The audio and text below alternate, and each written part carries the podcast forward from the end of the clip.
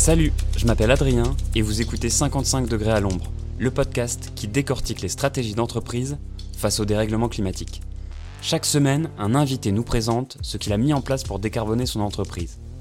On parlera donc d'empreinte carbone, de stratégie environnementale et d'actions de réduction d'impact. Bref, des retours d'expérience concrets, sans détour, pour vous aider à passer à l'action. Dans cet épisode, nous allons discuter avec Florian. Florian est le responsable développement durable de Picture, une marque française de vêtements de ski et de snowboard créée en 2008 par trois amis passionnés de montagne. Florian va nous raconter la montée en puissance de l'engagement de l'équipe sur les sujets environnementaux et les nombreuses initiatives qu'il a mis en place au sein de l'entreprise. Ce qui m'a frappé dans son histoire, c'est la bascule opérée pendant le premier confinement de 2020, pendant lequel Florian a pu prendre de la hauteur sur les enjeux du dérèglement climatique, notamment les sujets énergétiques, et s'en servir comme une grille de lecture nouvelle sur ses projets. Salut Florian Alors pour commencer, j'aimerais comprendre ton parcours chez Picture et ton rôle aujourd'hui. Est-ce que tu peux nous dire la date à laquelle tu as rejoint l'équipe? 2012 sur un poste qui était relativement hybride euh, et polyvalent parce qu'en fait en, bah, en 2012 on n'était que 6 dans l'entreprise donc là 2020 on est 65 et donc moi pour ma part j'avais euh, j'avais pas mal de volets marketing au niveau euh, au niveau des réseaux sociaux au niveau du web. Et en fait vu qu'il y avait un engagement historique au niveau de l'entreprise j'avais aussi une partie RSE euh, par presque un petit peu par défaut parce que euh, parce qu'il fallait que quelqu'un s'en occupe au-delà justement de l'engagement historique. Donc, euh, donc j'avais cette partie-là au milieu de toutes mes fonctions marketing et cette partie-là euh, que je maîtrisais, euh, on va dire vaguement par rapport à mes propres connaissances, a été appuyée par du coup l'aide d'une agence extérieure qui s'appelle R. Et après j'ai pris le poste de développement durable à 100% à partir de fin 2018, début 2019. Et donc là j'ai pris la mesure du poste et j'ai essayé de voir une, une vision un peu plus globale de l'entreprise, de l'engagement et de la stratégie. En lisant euh, toutes vos communications, on a vraiment l'impression qu'il s'est passé un truc euh, assez récemment, notamment pendant le premier confinement. Et grosso modo, euh, on dirait que vous êtes passé de passionnés d'église qui faisaient tourner leur business en essayant de limiter leur impact à des vrais activistes du climat. Est-ce que tu confirmes un petit peu ce, ressenti? En fait, je pense que c'est, euh, je pense que c'est globalement lié à ce que je te disais à partir de, de fin 2018, début 2019, j'ai j'ai pris la mesure du et de ce que ça implique de s'occuper d'un tel sujet dans une entreprise textile. Et donc, euh, donc à partir de ce moment-là, donc c'était déjà deux ans en arrière, euh, je me disais ok, bah là il va falloir qu'ils disent quelque chose de beaucoup plus large qu'avant et de beaucoup plus pertinent au niveau de ce, ce pur sujet euh, climat, carbone, la dépendance aux énergies fossiles au sein de notre activité. Et donc voilà, on a mis un petit accélérateur sur tout ça, euh, connaissance euh, de notre dépendance aux énergies fossiles, bilan carbone, stratégie de réduction, euh, stratégie de contribution pour être aligné avec 1.5 euh, ou avec 2 degrés. Et, euh, mais effectivement, tu as raison. Le, le, on a sorti des papiers, on a pris la parole, on a, voilà, on a écrit par rapport à, à tout ça. Et je pense qu'on a gagné en maturité, en crédibilité par rapport à notre stratégie. Ouais, ça, ça se ressent beaucoup, cette histoire de maturité et de, de sérieux dans prise en compte du sujet. Est-ce que tu peux nous présenter ce que, ce que tu as mis en place? Tu parlais de bilan carbone, ça vous l'avez mis en place quand? En fait, euh, le manque de connaissances euh, énergétiques, euh, carbone et de data par rapport à tout ça au niveau des supply chain a été un peu révélé par l'audit du corps. Donc, ça ne nous a pas empêché d'être certifiés. Cependant, ça a été identifié comme, comme des points d'amélioration. Donc, de s'améliorer sur cette partie de, de connaissances et mécaniquement du coup de stratégie. Donc ça, c'était il y a environ il y a un an. Et dans la foulée, j'ai entamé les démarches pour qu'on puisse refaire un bilan carbone. Le, le dernier datait. A priori, il n'y aura pas de grande surprise parce qu'on n'est pas les, les, premiers à faire un bilan carbone dans l'industrie du, du, textile. Euh, tu vois, par exemple, Patagonia euh, communique sur un bon 80-85% qui est lié à la supply chain euh, des produits, donc à la chaîne d'appro pour les fabriquer.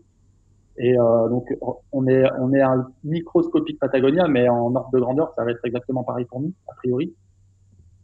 Euh, parce qu'on a des grandes dépendances euh, au niveau de l'électricité euh, qui alimente des machines et au niveau de la création de chaleur, au niveau de, de processus industriels. Donc, c'est pas une surprise de retrouver ces, ces éléments-là au cœur de notre, notre impact parce que c'est des problématiques qui sont mondiales. Donc, quand tu fais, euh, quand tu prends euh, production d'électricité, charbon plus gaz naturel et que tu rajoutes les gros process industriels de création de chaleur, ouais, es sur un bon 35% des émissions mondiales de gaz à effet de serre. Donc mécaniquement, ce sujet se retrouve au cœur de notre impact. Je te propose de revenir sur le cœur d'activité de Picture, la fabrication et la distribution de vêtements. Est-ce que tu peux nous raconter comment vous gérez chacune de ces étapes?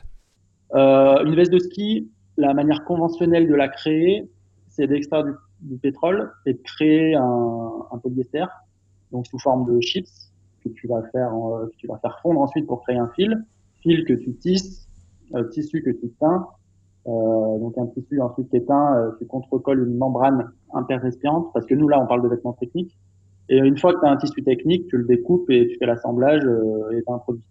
Donc euh, la manière conventionnelle de, de, faire tout ça, bah, c'est de partir d'un pétrole, enfin, de partir du pétrole pour avoir un polyester. Nous, ce qu'on a fait depuis le début, c'est de, de partir d'un polyester qui est recyclé issu de bouteilles plastiques. Et de manière générale, pour n'importe quel produit qu'on fait, on essaie toujours de trouver l'alternative au niveau de la matière. Donc euh, coton biologique, polyester recyclé, polyamide recyclé, et les pêches. Euh, récemment, on travaille aussi un biopolyester et partiellement issu de canne à sucre. Euh, nos deux grandes supply chains, Turquie au niveau du coton bio, Taïwan au niveau du polyester recyclé. Une fois que tu as ce produit fini, on le, on le livre euh, en France. De la France, on a un entrepôt logistique qui relivre derrière un peu partout. Alors bien sûr, quand, quand il faut livrer, euh, par exemple, la Nouvelle-Zélande ou l'Australie, et que les produits sont Hong Kong, bah, ils vont pas partir en France pour euh, refaire le tour du monde derrière. Donc là, on a des, bases logistiques qui sont déjà en place à Hong Kong pour livrer, par exemple, la Nouvelle-Zélande. Ok, hyper clair. Et, donc j'ai l'impression que là, vous avez entamé pas mal de choses et bien avant d'avoir euh, cette nouvelle euh, vision de votre empreinte carbone. Est-ce que tu peux nous présenter justement les, les actions de réduction que vous avez euh, entreprises? Bah, historiquement, euh, on n'a pas d'action de réduction à proprement parler. C'était plutôt un business model qui était différent d'un business model classique. Donc, c'est-à-dire qu'une boîte qui serait dans une démarche zéro et qui voudrait réduire, bah, peut-être qu'elle, elle se dirait, OK, bah, au lieu de faire du polyester conventionnel, je vais faire du recyclé. Mais nous, finalement, le recyclé, c'est ce qu'on fait depuis toujours. Donc, on peut difficilement se dire, on va améliorer la partie matière euh, purement et simplement. Ça, c'est, ça, c'est plus compliqué. Il faut vraiment mettre le paquet sur la partie énergétique, s'intéresser à l'origine de l'électricité qui alimente des machines, des machines de filature, des machines de teinture, des machines de tissage. Notamment quand nous on est en Turquie et on est en Taïwan, bah, on a une dépendance qui est plus ou moins euh, fâcheuse, c'est-à-dire avec euh, avec du gaz naturel ou avec du charbon pour produire l'électricité. Donc là récemment, ce qui a été euh, ce qui a été mené, notamment via le bilan carbone, parce qu'en fait par ce bilan carbone, je posais les questions à toutes euh, les usines qui, sont, qui font partie de la supply chain. Donc, par exemple, je suis allé voir, enfin, je suis allé voir, j'ai envoyé un mail à l'usine de tricotage, tricotage filature au niveau de, au niveau de la Turquie, et je leur ai demandé euh, leur data énergétique, etc. Et je leur ai aussi demandé avec quelle marque vous travaillez, parce que moi, j'avais identifié que, en tant que toute petite marque Picture, un des seuls moyens de pouvoir s'améliorer, c'est de collaborer avec les plus gros. Et quand je recevais, en fait, les pourcentages de volume qu'on représente au sein de ces usines, donc, par exemple, celle que je viens de citer, tricotage filature en Turquie, je recevais des pourcentages comme 1%, 2%. Donc, en gros, on était quasiment euh, inexistant au sein de l'entreprise en termes de volume et aussi, du coup, en termes d'influence. Donc, je leur demandais avec quelle marque elles travaillent, ces, ces usines. C'était un moyen pour moi de me dire, bah, OK, euh, je vais essayer de m'associer avec les plus gros pour que ça puisse avancer dans le bon sens au niveau de la transition énergétique de l'usine en question. Donc euh, j'ai réalisé comme ça que Decathlon était présent avec cette usine-là. J'ai contacté Decathlon et il s'avère qu'ils avaient euh, déjà un projet de transition en place avec cette usine en question pour alimenter, enfin pour que l'usine euh, autoproduise son besoin énergétique à hauteur de 40% environ, donc avec des panneaux solaires sur le toit de l'usine. Du coup, c'est cette partie d'autoproduction photovoltaïque qui du coup vient cuter une partie de l'électricité du pays théoriquement euh, vient, vient surtout du gaz ou du charbon. Donc ça, c'est un levier majeur qui a été identifié et euh, j'aimerais bien que ça puisse se reproduire euh, autant que possible sur euh, toutes les usines qui participent à notre supply chain. Et j'insiste sur Taïwan et Turquie à chaque fois parce qu'en fait, c'est deux supplies qui nous font 84% du volume total de prod. Donc dès l'instant où on agit sur une usine c'est deux supplies, bah, très vite, ça a un impact pour une grosse partie de la collection. Donc ça, c'est hyper important un des leviers pour, pour s'améliorer, c'est de, de, viser des, des, relocalisations. Alors, relocalisation, tout le monde va peut-être penser à du Made in France. Moi, je pense d'un pur point de vue énergétique, par exemple, la Lettonie en Europe est un pays très intéressant à ce niveau-là parce que ça tourne à 100% à l'hydroélectricité. Donc, si on arrive à y mettre des process textiles, de filature, de teinture, de tricotage, etc., bah, on aura au moins une électricité bas carbone qui alimente les machines. Je respecte du coup énormément les marques qui sont qui ont fait un choix de distribution différent en vendant les produits finis directement aux consommateurs et en ne passant pas par un magasin. Parce que ces marques-là ont pu rester en France en termes de prod. Je pense à des 1083, des Opal, à des marques comme, comme ça. Euh, et du coup, qui bénéficient voilà, d'un système bas carbone français euh, qui leur permet d'avoir des process qui sont hyper euh, vertueux à, à ce point de vue-là. Euh, mais bon, c'est un modèle différent, donc nous, on doit s'adapter avec d'autres problématiques. Quoi. Donc, si je récapitule, un, un focus historique et une bonne, euh, bonne performance environnementale sur les matériaux. Là, un gros travail qui est fait sur l'électricité, l'énergie qui alimente vos usines. Mais j'ai cru voir passer aussi pas mal de choses sur la durabilité de vos vêtements, notamment avec des offres de réparabilité, des, des choses comme ça. Est-ce que tu peux nous en dire euh, quelques mots?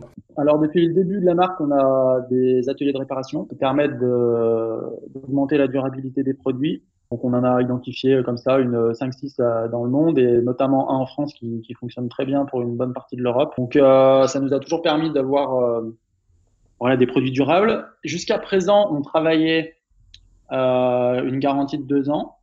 Donc c'est-à-dire que le produit pouvait se faire réparer sans problème pendant ces deux ans-là. Au-delà de la garantie, on connectait toujours un consommateur final comme toi ou moi avec un centre de réparation, même si le produit était plus sous garantie. Comme ça, euh, entre guillemets, toi, tu peux gérer ton, ta réparation de ton côté et Picture participe à ça. Pas d'un point de vue financier, mais participe d'un point de vue euh, dans la mise en relation, justement. Et là, on s'est dit, OK, comment on peut aller plus loin? C'est s'affranchir de cette garantie de deux ans et partir sur une garantie à vie. Donc, euh, sur les pièces techniques qui ont un usage particulier, ski snowboard dans notre cas, donc une veste de ski, un pantalon de ski, on a donc une garantie de réparabilité à vie sur certains petits petites problématiques peuvent, euh, qui peuvent apparaître quand tu fais du ski ou du snow, au niveau des coutures, au niveau des zips, au niveau des pressions. Et, euh, et du coup, bah là, il y a une mise en, relation possible avec le, le, centre de réparation qui est maintenant, euh, est maintenant infini, quoi, si je puis dire. Euh, donc c'est, en fait, ça, ça vient se rattacher à un pilier que moi j'appelle sobriété, que je décline presque des, des recos euh, GIEC, quoi, dans le sens où une transition énergétique à l'échelle du monde entier, elle ne peut pas se faire avec un besoin énergétique qui est celui d'aujourd'hui. Mener la transition implique de réduire le besoin et du coup d'augmenter la durabilité du produit. D'une certaine manière, c'est réduire le besoin. Donc c'est comme ça, j'essaye de rattacher ces actions de consommation responsable. On pourrait parler de la seconde main, ça serait pareil, ou de la location. J'essaye de les rattacher à des piliers euh, stratégiques qui sont vraiment, vraiment mondiaux. Et donc là, en l'occurrence, c'est réduire le besoin, faire preuve de sobriété. Et j'imagine qu'en interne, ça pose aussi des questions de rentabilité. Quand tu fais toutes ces actions-là, quand tu vends moins de, produits par client, euh, ça touche à des, des, sujets clés en termes de rentabilité. Est-ce que c'est des discussions que vous avez en interne ou, ou vous, ne regardez pas trop ça? Mais du coup, historiquement, toutes les actions qui ont été faites au niveau de la marque n'ont pas, euh, pas posé problème à notre croissance. Au contraire. Euh, donc là, toi, en 12 ans de marque, bah, la, première année où on va avoir une petite récession, c'est cette année mais c'est pas du tout euh, dû à moi qui mets des actions en place. Ouais, ça a pas, ça a pas d'impact par rapport à ça. C'est que euh, vu qu'on touche plus de monde via une image de marque qui est plus forte, au final, tu as un espèce de, de, petit effet rebond comme ça qui fait que individuellement, ça s'améliore. Et vu qu'il y a beaucoup plus de monde qui vont consommer du picture, euh, la marque est quand même dans une phase de croissance. Euh, et de toute façon, le business model de l'entreprise a été créé pour être différent d'un business model classique. Donc, on est habitué à moins marger. Tu vois, quand on achète du polyester recyclé ou du coton bio, c'est plus cher que d'acheter du polyester conventionnel ou du coton conventionnel. Donc on est habitué à tout ça, on est habitué à moins marger, on est habitué à avoir un peu moins de budget marketing. Donc euh, quand, euh, quand on lance un bilan carbone, quand on lance une garantie réparabilité à vie, ça fait partie des choses qui sont, euh, qui sont ancrées dans nos valeurs et dans notre business model.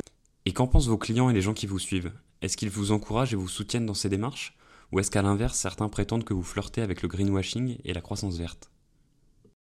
À, part les petits cercles, euh, collapsologie, décroissance, euh, croissance verte, etc. Euh, ouais, on est quand même euh, là, on parle à une toute petite communauté, donc on n'a jamais eu de consommateurs suffisamment. Euh, enfin, peut-être qu'on les a, mais ils sont jamais venus nous, nous en parler.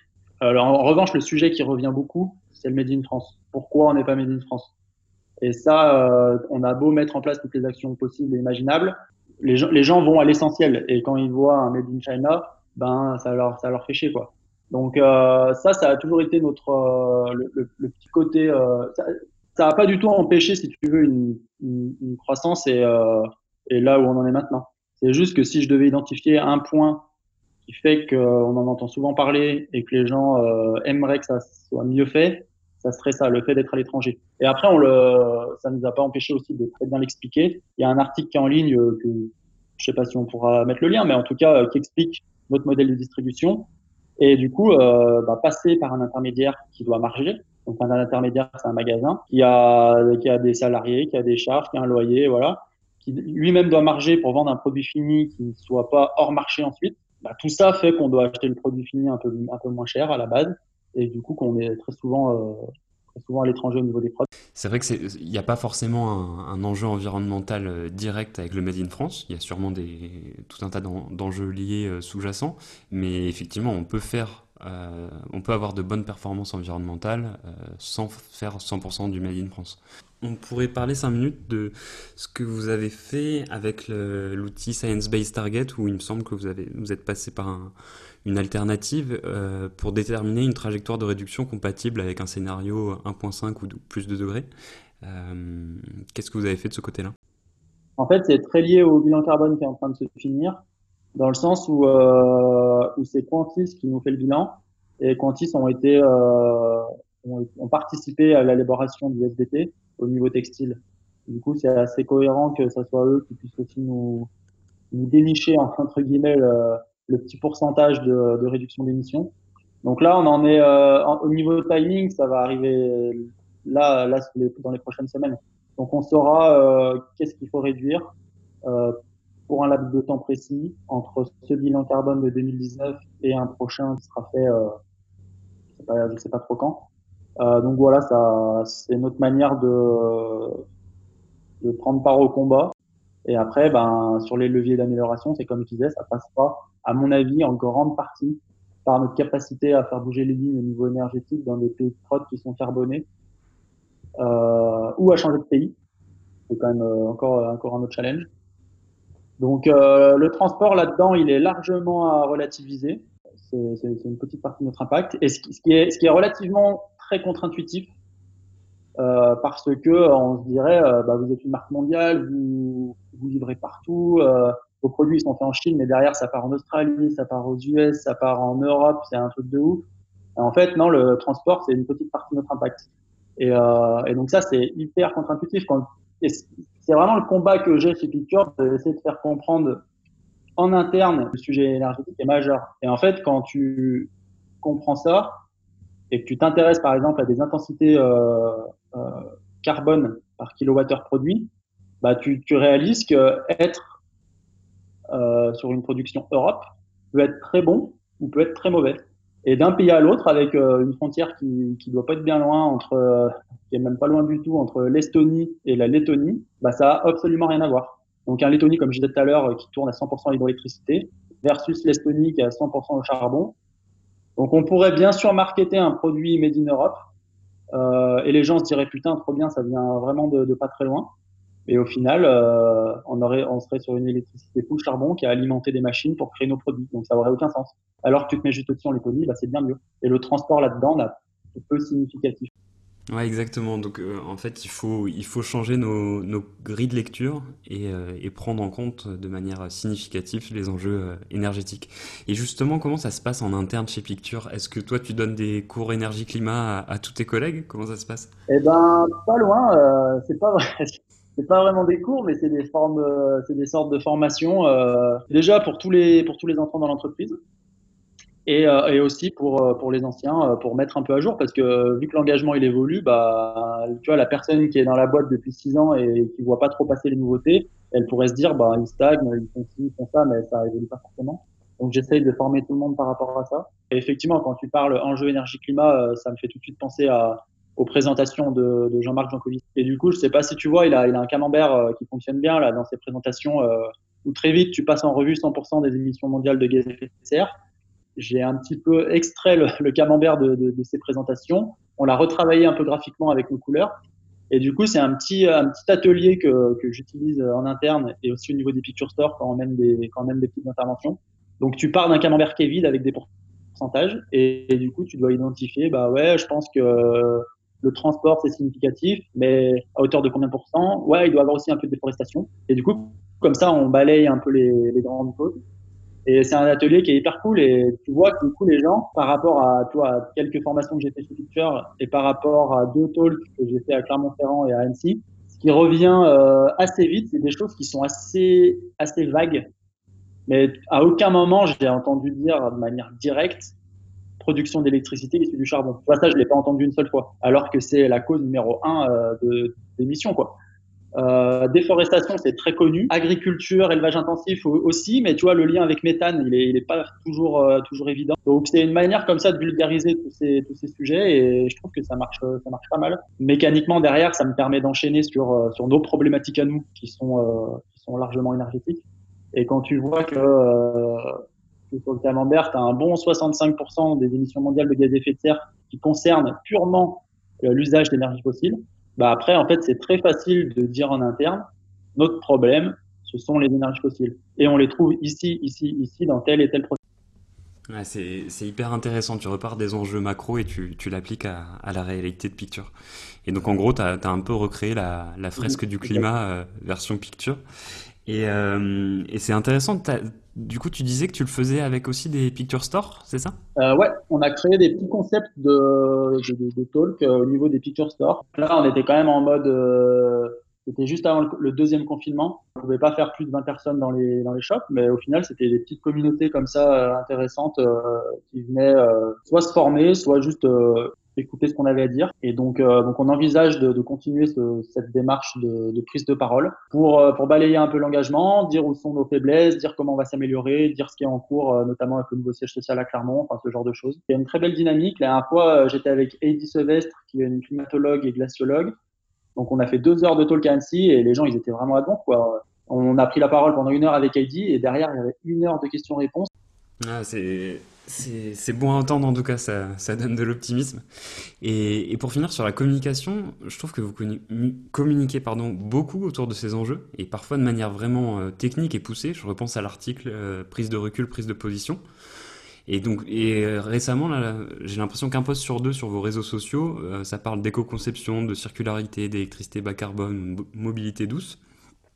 Du coup, je me demandais, est-ce que toi, tu vois la communication comme une partie intégrante de votre lutte contre le dérèglement climatique euh, Moi, je l'appelle pas forcément communication.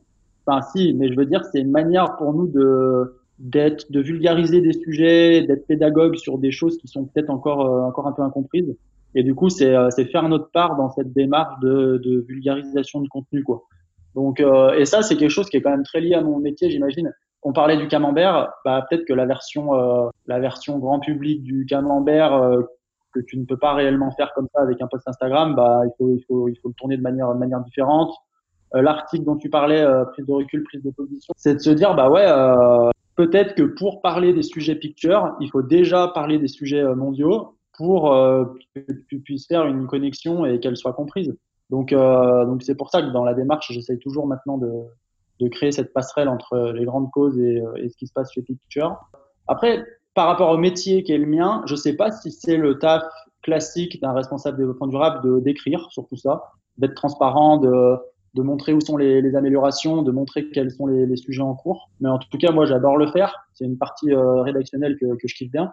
Donc du coup, je le fais et derrière, en fait, ça sert de à tout notre marketing. Donc euh, eux, ils aiment bien aussi. Et c'est une manière pour moi d'anticiper peut-être des critiques ou des remarques qu'on peut nous faire en montrant en fait que le sujet est, relativement bien maîtrisé.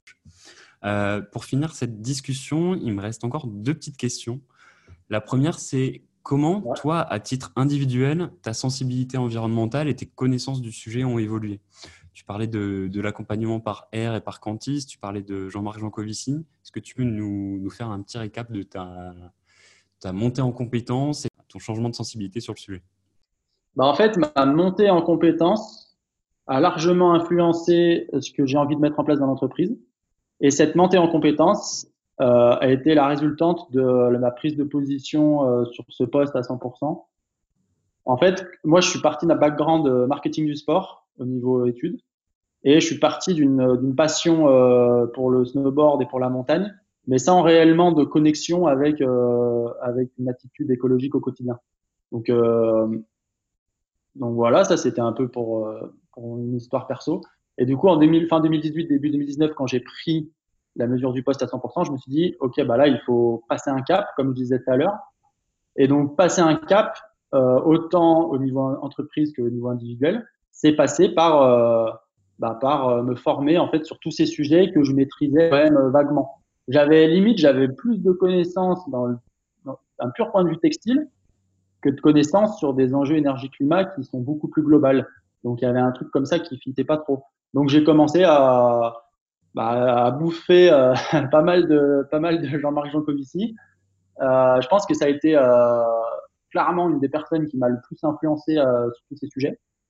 Ça a largement euh, influencé ensuite ma vie perso au niveau des au niveau de l'attitude. Donc là, je suis je suis végétarien depuis un an, chose qui qui, qui, qui s'est faite de manière assez assez limpide et assez facile. Mais en fait, euh, c'est comprendre le mécanisme euh, déforestation, euh, élevage intensif, méthane, soja, etc. Où je me suis dit, ah ouais, quand même, c'est la. Et puis même, le, je sais pas si tu vois le, le graphique que Carbone 4 a, a, fait passer là sur le top 10 des actions individuelles pour réduire son, son impact. Bah, quand tu vois qu'en number one, devant tout le monde, hein, et largement, tu as, as, cette partie de, de, de, de, régime végétarien, je me suis dit, bah vas-y, hein, on va pas on va pas réfléchir 30 ans et, et commence par ça. Et donc après, sur d'autres sujets, je suis peut-être moins bon, mais en tout cas sur le, sur le sujet numéro un, je me suis dit, celui-là, tu peux pas le rater. Pour finir la discussion, est-ce que tu aurais des conseils à donner à des dirigeants ou des responsables de développement durable d'autres entreprises qui se posent des questions, qui sont pas passés à l'action encore de manière très concrète? Par quoi tu leur euh, conseillerais de commencer? Je dirais que ça dépend de la taille de l'entreprise parce que, tu vois, à Annecy, là, on est un, on est un petit microcosme au niveau du textile et on a des, vraiment des micro-marques textiles qui, de base, font les choses très bien avec euh, le plus local possible, avec des chutes de tissus, etc. Donc là, travailler ces sujets-là, qui, qui c'est presque des sujets de bon sens, je trouve que c'est, je trouve que c'est très bien. Et à, dès l'instant où tu deviens quand même un peu plus gros avec des, des, des plus gros process, euh, moi, ma, mon conseil, ça serait de, de comprendre quels sont les flux qui sont le plus dépendants au charbon, au gaz ou au pétrole.